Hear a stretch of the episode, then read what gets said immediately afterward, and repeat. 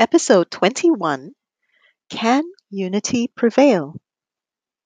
There are stirrings of collaboration and collective liberation in the air this week. As I keep an eye on the many political and ideological battles that continue to rage around us, I am holding out the hope that those collaborative impulses are turning into good things for us all. Keep listening. Welcome to Peace Matters, a show that uncovers peace in our communities, our countries, and deep within our souls. I'm your host, Maya Matthias, founder of Inventive Links, a leadership development company that cultivates enlightened executives, creative citizens, and wise writers for a more peaceful planet. Join me as I share three things in the show. 1. Stories or trends that impact our capacity for peace in the world. 2. Insights and tools to help you cultivate more inner peace. And 3. Updates on the peace building work I do, plus answers to your questions about creating a more peaceful existence for yourself and others. Be sure to head over to inventivelinks.com to sign up for our Peace Matters newsletter, where I share bonus resources to build more peace in your world. And now, on with the show.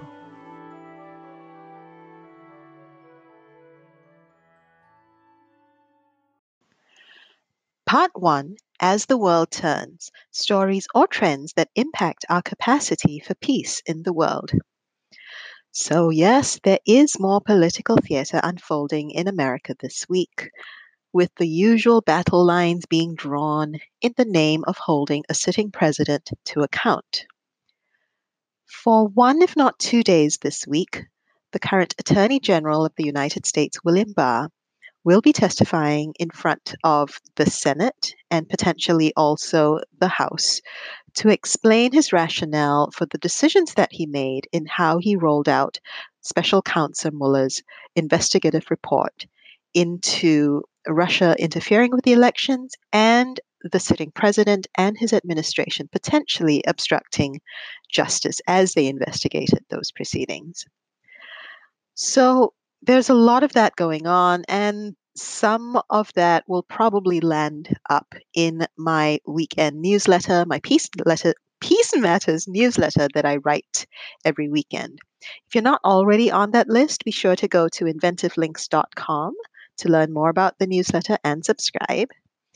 For now, though, I always look for the bright sparks, those rays of hope and possibility that sometimes get hidden in these darker or more sensational headlines. And the bright sparks that I've noticed this week for now is that President Trump has made an in principle agreement with leaders from the Democrat Party in the Senate and the House to cobble together an infrastructure deal that can be worth as much as $2 trillion. Now, many of the chattering class in American politics do kind of turn their noses up at this boring concept of infrastructure. Yeah, it's a pretty dry topic. I mean, who wants to wax lyrical about roads and buildings and broadband, right? However, this is a sorely needed thing here in America.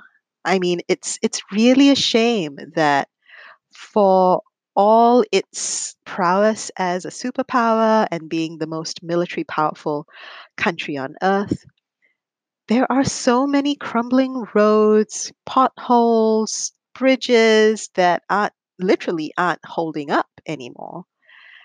I grew up in Asia and I experienced the economic boom that began in Asia in the 70s and 80s and continues to this day.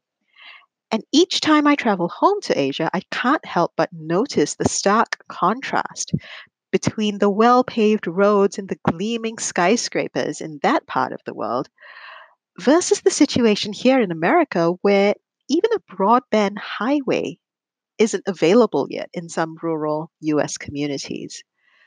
So I am glad there is this glimmer of hope and possibility that a deal can be made to upgrade America's infrastructure. The other story that I'm keeping an eye on is that Ven- Venezuelans have been clashing in the streets to ensure that their rightful leader assumes office based on their constitutional guidelines. And the people are making their voices heard because they're coming out to support Juan Guaido, currently the opposition leader, and based on their constitutional makeup, the rightful leader. And I hope that their collective action right now on the streets will bring this impasse between Juan Guaido and the sitting president, Nicolas Maduro. I hope that things can come to a swift and peaceful end because this has been brewing for about a year now. And it's turned into both a humanitarian crisis and this political quagmire that hasn't been going anywhere really. So I'm holding out the hope that that is going to resolve itself pretty quickly. The other ray of hope that makes me wonder if unity can start to prevail again is I read this, I saw the story about a grassroots Democrat political activism group. They call themselves Indivisible. They have been extremely active since the 2016 presidential elections. And I know that their work has done a lot to help turn the tide, the political tide, in the 2018 midterm elections. Well, what they're doing now is they're refocusing and turning their attention towards the 2020 presidential elections. And in the name of unity, what they've started to do is they're having both members of their group as well as all the declared Democratic presidential candidates sign a pledge. And this pledge includes, among other things, a desire to keep the Democratic primaries civil and to eventually rally behind the eventual party nominee. So I am so happy to see this desire for them to be united because the last time in 2016, when Hillary Clinton became the nominee, there was a lot of resentment and dissatisfaction among supporters of Bernie Sanders. And the party didn't do a very good job of uniting these two camps leading into the final election in November of 2016. So this makes me happy, and I'm going to keep an eye on these stories as they unfold in the coming days, weeks, and months to see if they can help unity prevail.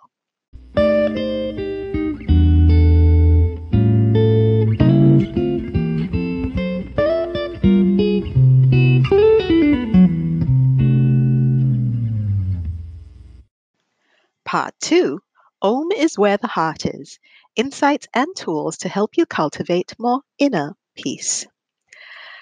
So, in the world's, or rather in the country's worst kept secret in America, former Vice President Joe Biden finally jumped into the race late last week.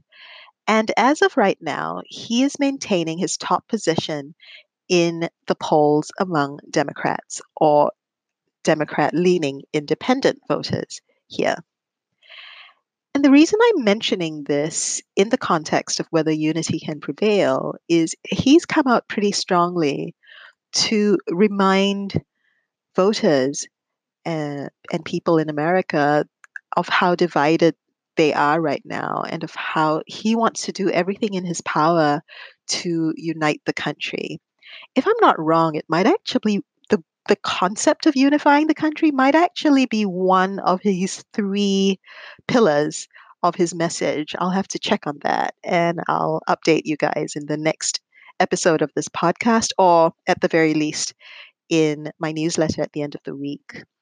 And I just feel it's a message that everyone knows is important and he isn't the only candidate to be talking unity but I feel whether it comes from him or any other candidate right now mm. who's running for president, it is so important to focus on this message of unifying the country. As I, oh gosh, I'm going to share this with you. A couple of weeks ago, I was talking to someone who it was an off the cuff remark, but it I really feel it very deeply. I said to this person, um, you know, how how can we honestly call it the United States of America right now when everything and everyone feels so divided? So, this idea of unity runs deep for me, and it's something that I hope more people can grow into during and after the 2020 elections. And as far as Joe Biden is concerned, he does have this innate ability to connect. And he also has a deep sense of patriotism that sweeps you up in its message of, we're in this together sense of unity. In fact, he even literally and proudly declared in his first campaign speech in Pittsburgh this week that he's a quote unquote union man because he's always been fighting for the rights of hardworking Americans and the middle class.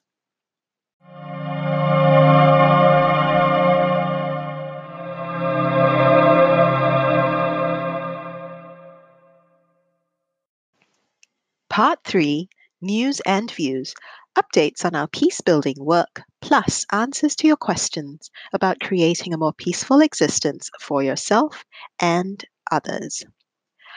I am in active list building mode these days. That's email list building and listenership building. So, in that vein, I am encouraging you to tell your friends about this podcast.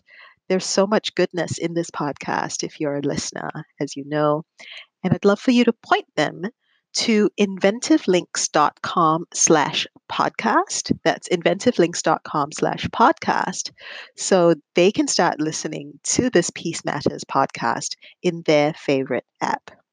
And as always, remember that you can join me for this Friday's Fridays for Peace live stream, where I will expand on some of these ideas in today's episode the idea of unity and maybe one of the other stories that illustrate that desire for and work towards more unity here in America, in Venezuela, and potentially elsewhere. So if you want to join me live or catch the replay, go to inventivelinks.com slash events. That's inventivelinks.com slash events. And if you're catching the replay, just scroll down the page to look for the Fridays for Peace live stream dated May 3rd, 2019. Alrighty, I'm going to leave it there for now. Have a wonderful rest of your week. And till next time, take care. You've been listening to Peace Matters with me, Maya Matthias. This podcast is proudly powered by Inventive Links a leadership development company that cultivates enlightened executives, creative citizens, and wise writers for a more peaceful planet. If you like this podcast, please consider supporting it by going to inventivelinks.com/support. Want to take your podcast experience to the next level? Sign up for my next online workshop and start building a stronger path to peace inside and out go to inventivelinks.com/events for more information. Sign up for a workshop, then show up with your best questions on the stories and insights we feature and with a sincere desire to lead a more peaceful existence. Till next time, let's make peace matter more each day. Bye for now.